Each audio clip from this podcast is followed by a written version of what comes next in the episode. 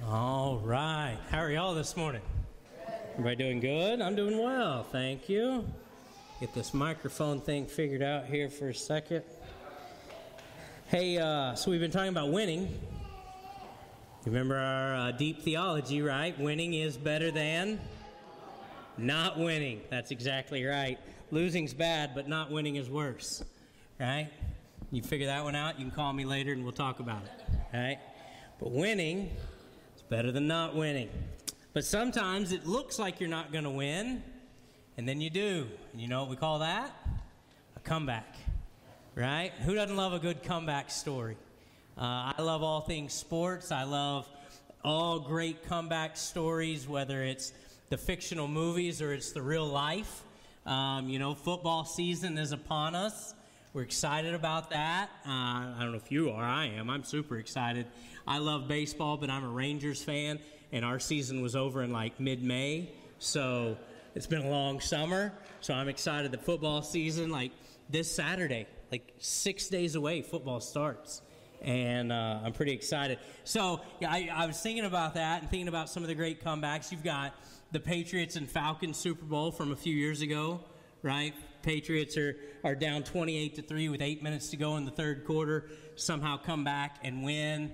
Falcons go into misery. Tom Brady becomes the GOAT and uh, just forever known as one of the greatest. Uh, you've got the 2013 wild card game where the Colts come back from 28 points to beat the Chiefs. Uh, I always like it when the Chiefs lose, so sorry about that if you're a Chiefs fan. Uh, but my favorite, my favorite was 1992. Now, how many of you, and it's going to be mostly this section, were not born yet in 1992? Okay, that's about the group I thought. So in 1992, Houston was not the Texans, Houston was the Oilers, right? That's a real thing. And they moved and all that. But Houston Oilers, Buffalo Bills, Bills trail 38 to 3 at halftime, lose their starting quarterback, back up Frank Reich. Anybody know Frank Reich? Member of the Church of Christ, by the way. Just a little shout out to CSC kid, right? Frank Reich comes in, storms all the way back, and as time expires, Doug Christie kicks the game winning field goal. And what's amazing about that is four weeks later, they lose to the Dallas Cowboys in the Super Bowl. And now 600 lifetimes have passed since the Cowboys have won a Super Bowl. But we're still excited about that one, right? No? You said yes, though. You were super excited. No, she's out. She's done. She's done with it, right? Here's the deal we all love a good comeback. But the reality is, many of us need a comeback in our life, right? And, and for many of us, you might be in a season right now where you're thinking, man, I could use a comeback, right? I'm not where I want to be, I'm not where I should. Or you've got somebody you love who needs a comeback. I was talking with Ron just a couple weeks ago, and there's some folks that I pray for regularly that are part of your church family that need a comeback right now. Right? They've made some choices. They're not here. They're in some places. And we're going to talk about that in a little bit, not them particular, but just the idea that we all fall into this place where sometimes we need a good comeback. Well, here's what I want you to hear today right off the top. Right? Comebacks aren't just for other people. You can have a comeback too. Right? They're for every single one of us. My favorite of those is Paul. Right? We've talked about Paul a number of times. You've heard Paul if you've been around church very long at all. But Paul was Saul, right?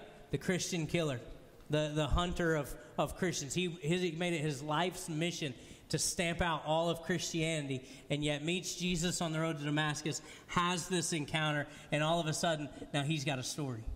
He's got a comeback story where because he met Jesus, because he encountered Jesus, suddenly he had a great comeback. Well, these are Paul's words in Philippians 3. If you've got your Bible, Philippians 3, verse 12 is where we'll start. We'll be in Second Chronicles a little bit later. Um, it's in the Old Testament. We'll find it. Right? Philippians 3. These are Paul's words after his comeback. Not that I've already obtained all of this, right? This he wants more of Jesus, more knowledge of him, closer walk with him. He says, I'm not there, I'm not perfect, right? Not that I've already obtained all this or have already arrived at my goal. There's always next steps. But I press on to take hold of that for which Christ Jesus took hold of me. Brothers and sisters, I do not consider myself yet to have taken hold of it, But one thing I do. I love that. He says, Listen, I'm not perfect. I don't have it all together, but I got one thing down.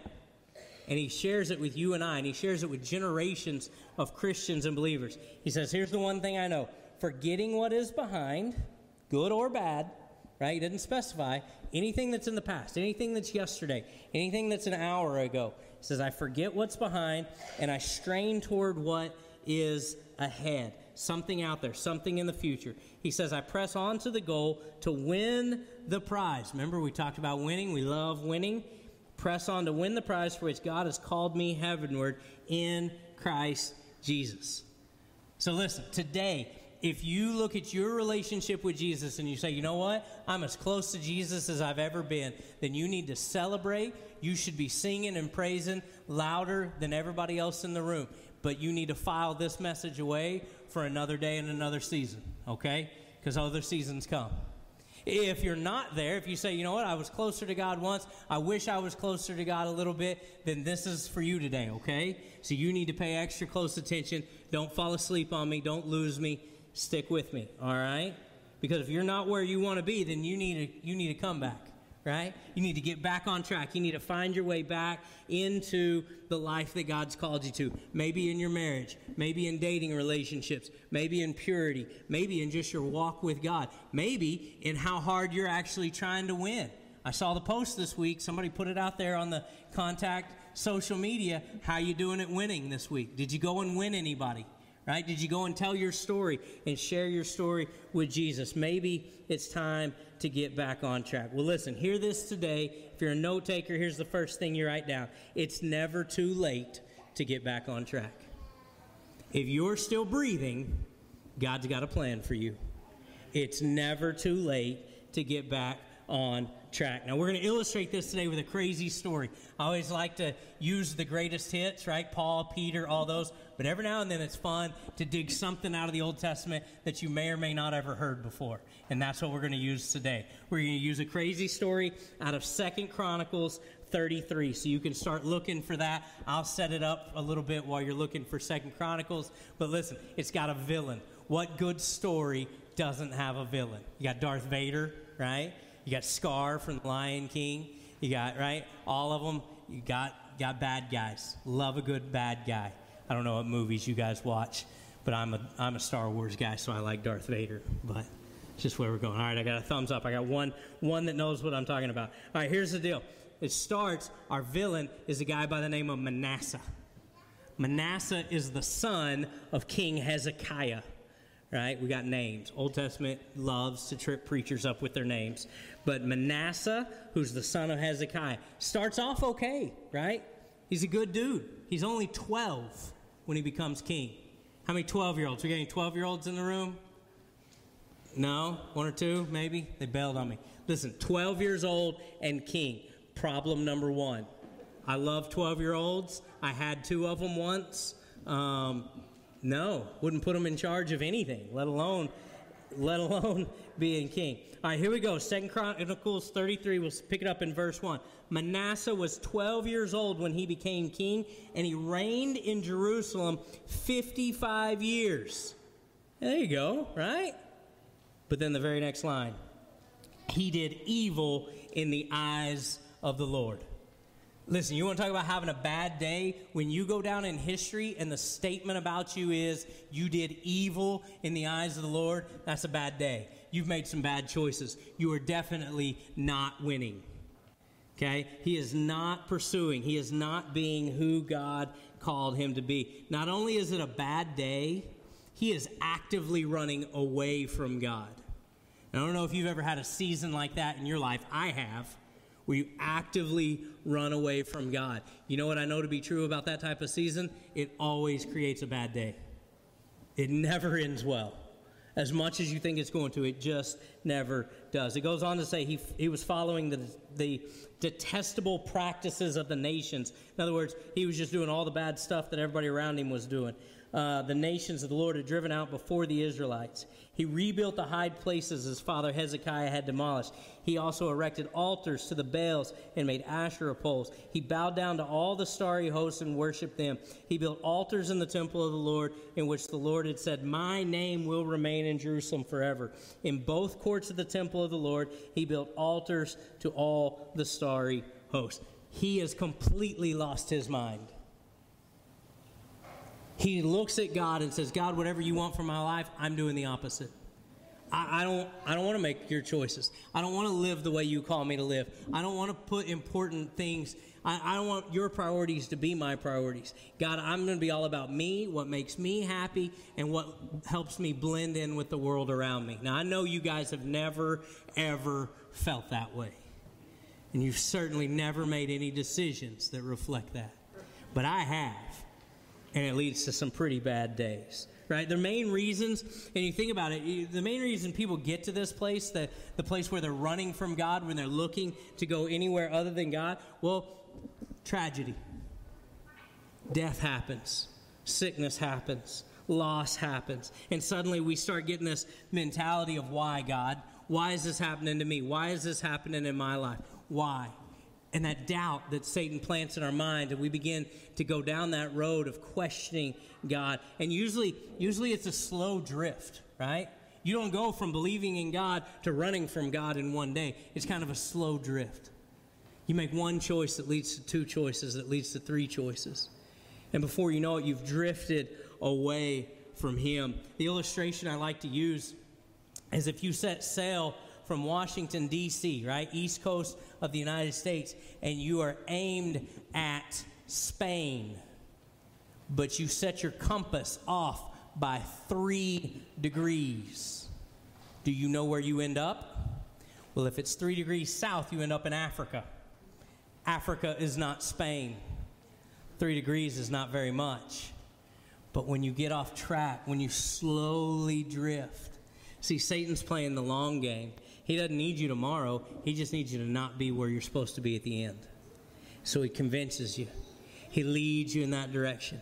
You slowly begin to drift, right? And, and other thing we've got to know is that no one, no one gets back on track, no one gets close to Jesus unintentionally. You've got to make a decision. You've got to make an effort. You've got to, you've got to be intentional about where you're going to end up, who you're going to follow. Because the thing I know to be true is while nobody gets to Jesus accidentally, our position is always greater than our intention. All right, think about this. I'm going to use this table right here. This table is where I want to go. This table's lunch. This table's got some coconut cream pie. Ooh, it's got some fried chicken. Right, this is where I want to end up. This is where I want to be. That's, that's my intention but I'm going to camp out over here at McDonald's. Right? Now, if I'm, if I'm hanging out over here by McDonald's, what am I most likely eating for lunch today? McDonald's. because my intention is to be over there, but my position puts me over here.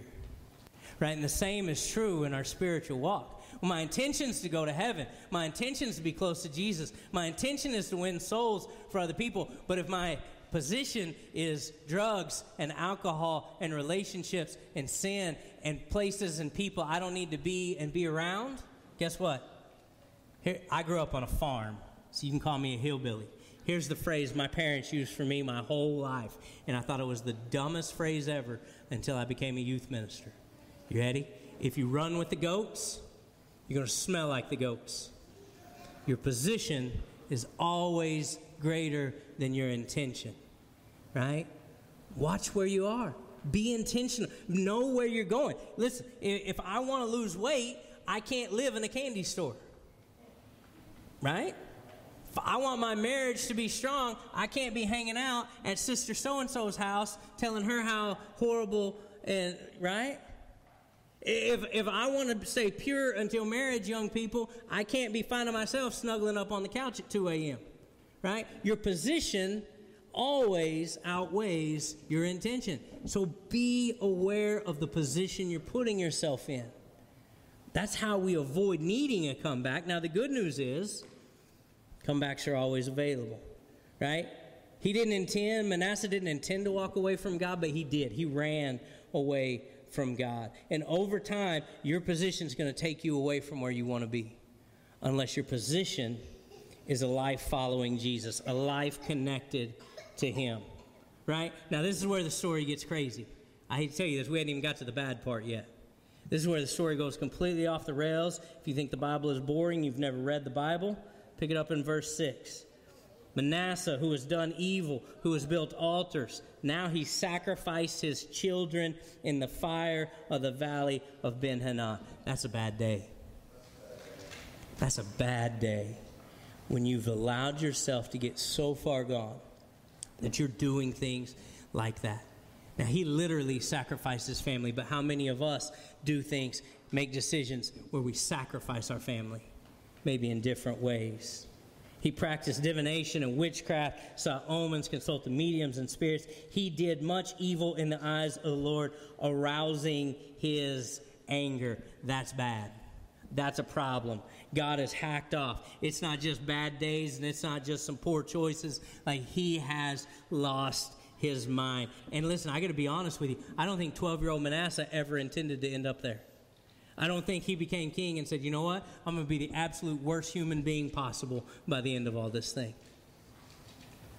But he kept making choices, he kept walking away from God, he kept doing things. And if you and I put ourselves in a position of sin consistently, we're going to do things we said we would never do we're going to find ourselves in places we thought we would never be. So we've got to decide what our position in life is going to be. Right? So when guys like me get up here and say, hey, read your Bible, reading your Bible is not going to fix your problems, but it's going to put you in a position to know how to make choices. When guys like me stand up here and say, hey, you need to come to church, coming to church isn't going to fix your problems, but it's going to put you in a position to surrender your life to Christ. It's going to put you in a position to be a part of a community so you're not alone when the devil attacks, so that you're not alone when you're faced with these different things. Right? Now, at this point of the story, we can't stand Manasseh. He's the worst human being ever. Sacrificed his kids. He's doing terrible things. But look at what it says in verse 10. The Lord spoke to Manasseh and his people. Wait a minute, God. He's too far gone. He's too bad. He's done too much. Why in the world would God want to speak to him? It is too late. He's too far gone. You know what that verse tells me about me and you? It's never too late. You're never too far gone. God always wants a relationship. He don't want to get you back. He wants to bring you back into a relationship with him. Now the Lord spoke to Manasseh and his people, but they paid no attention, right? God wanted them, but they didn't want God. I don't know what you've done, I don't know what you will do, but what I do know is it's never too late. It's never too late when you make mistakes. It's never too late when you sin. Now, the saddest part of the story is that they paid no attention. They paid no attention. It says, "Listen, I, God, you're speaking, but we don't, we don't care. We have no interest whatsoever in God. They don't want to live with Him, so they're content to live without the presence of God in their life. But can I tell you something? If you live without the presence of God, you live without the protection of God. And that's not a good place to be. And you don't want your family and friends living without the protection of God. That's why we win. That's why we win souls. That's why we talk to people. Because we want them to live in the presence and the protection of God as well. Now, listen the choice they made doesn't work out well for them. Verse 11. So the Lord brought against them the army commanders of the king of Assyria, who took Manasseh prisoner, put a hook in his nose, bound him with bronze shackles, and took him to Babylon. Sin always enslaves us. Listen, he didn't get a cute little nose ring, little nose piercing, all fashionable. He got a big old hook in his nose right? He got a big old metal hook on the end of his stick so he could be led around. That's what Satan does to us. He puts a hook in us. Sin enslaves us. And now all of a sudden we're being drug around. We're being led around to places we don't want to go. We're being controlled by the consequences of sin. Now, a little interesting thing about that verse when it says he took him to Babylon, the idea there geographically, that's as far from Jerusalem as you could go. That's as far from the presence of God. He's enslaved by sin, and he's as far from God as he could possibly be. And so, if you find yourself in a similar position, you find yourself being led where you don't want to go, you got one of two choices to make. You can A, play the victim. Oh, it's somebody else's fault. They did this. I, I didn't, it's not my fault I'm here. Oh, so and so, the government, the people, he did this, she did that. Or you can choose to respond like Manasseh chose to respond. Look at verse 12. In his distress, he sought the favor, he sought the grace of our Lord his God. He humbled himself greatly before the God of the ancestors. He chose a different position. He chose a position of humility. He chose to receive something that he didn't deserve healing and forgiveness and grace. Listen, some people never do. Some people never get a comeback. Some people never experience the favor of God because they refuse to humble themselves and say, God, I screwed up. I need your forgiveness. I need you to bring me back into relationship with you. Some of us never get there, right? Because we can do it on our own. I don't need anybody's help. I don't need anybody to know my business. I don't need to tell anybody what I've been doing. No. We need to humble ourselves greatly and seek the grace and favor of God. It's never too late, not even for Manasseh. Look at the story's conclusion in verse 13. And when he prayed to him, the Lord was moved by his entreaty, was moved by his request, and listened to his plea. So he brought him back. In my Bible, I have that underlined, circled, and highlighted. The guy that did as bad a stuff as you could ever imagine. The guy that we didn't like, the guy that we probably still can't stand because how dare he do that?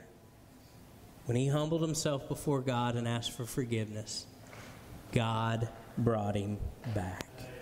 Brought him back to Jerusalem and his kingdom, and then, the, and then Manasseh knew that the Lord is God. It started with humility.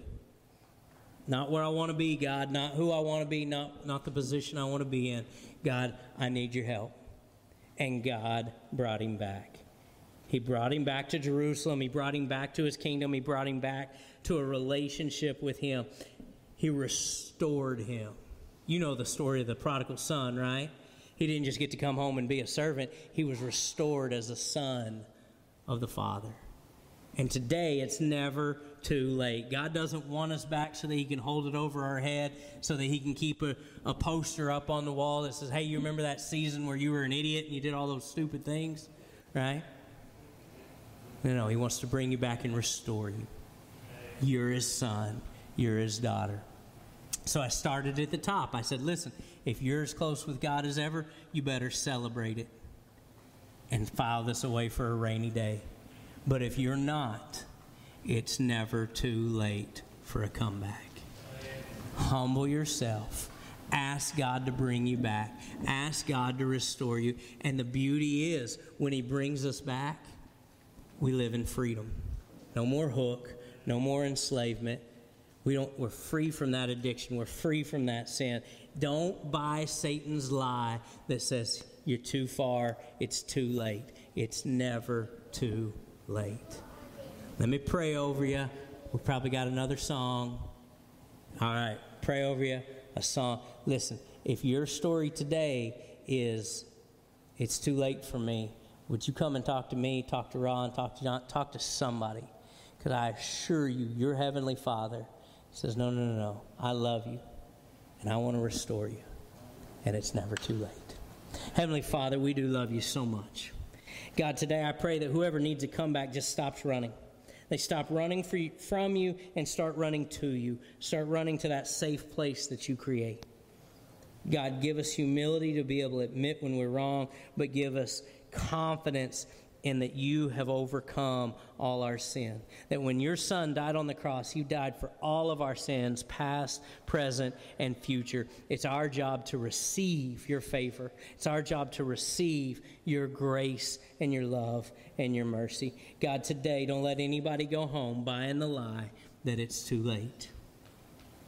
God, let them experience your love, your grace, your favor, and then restore them as sons and daughters of the King. God, we love you and we thank you, and we pray it all in your Son's name. Amen.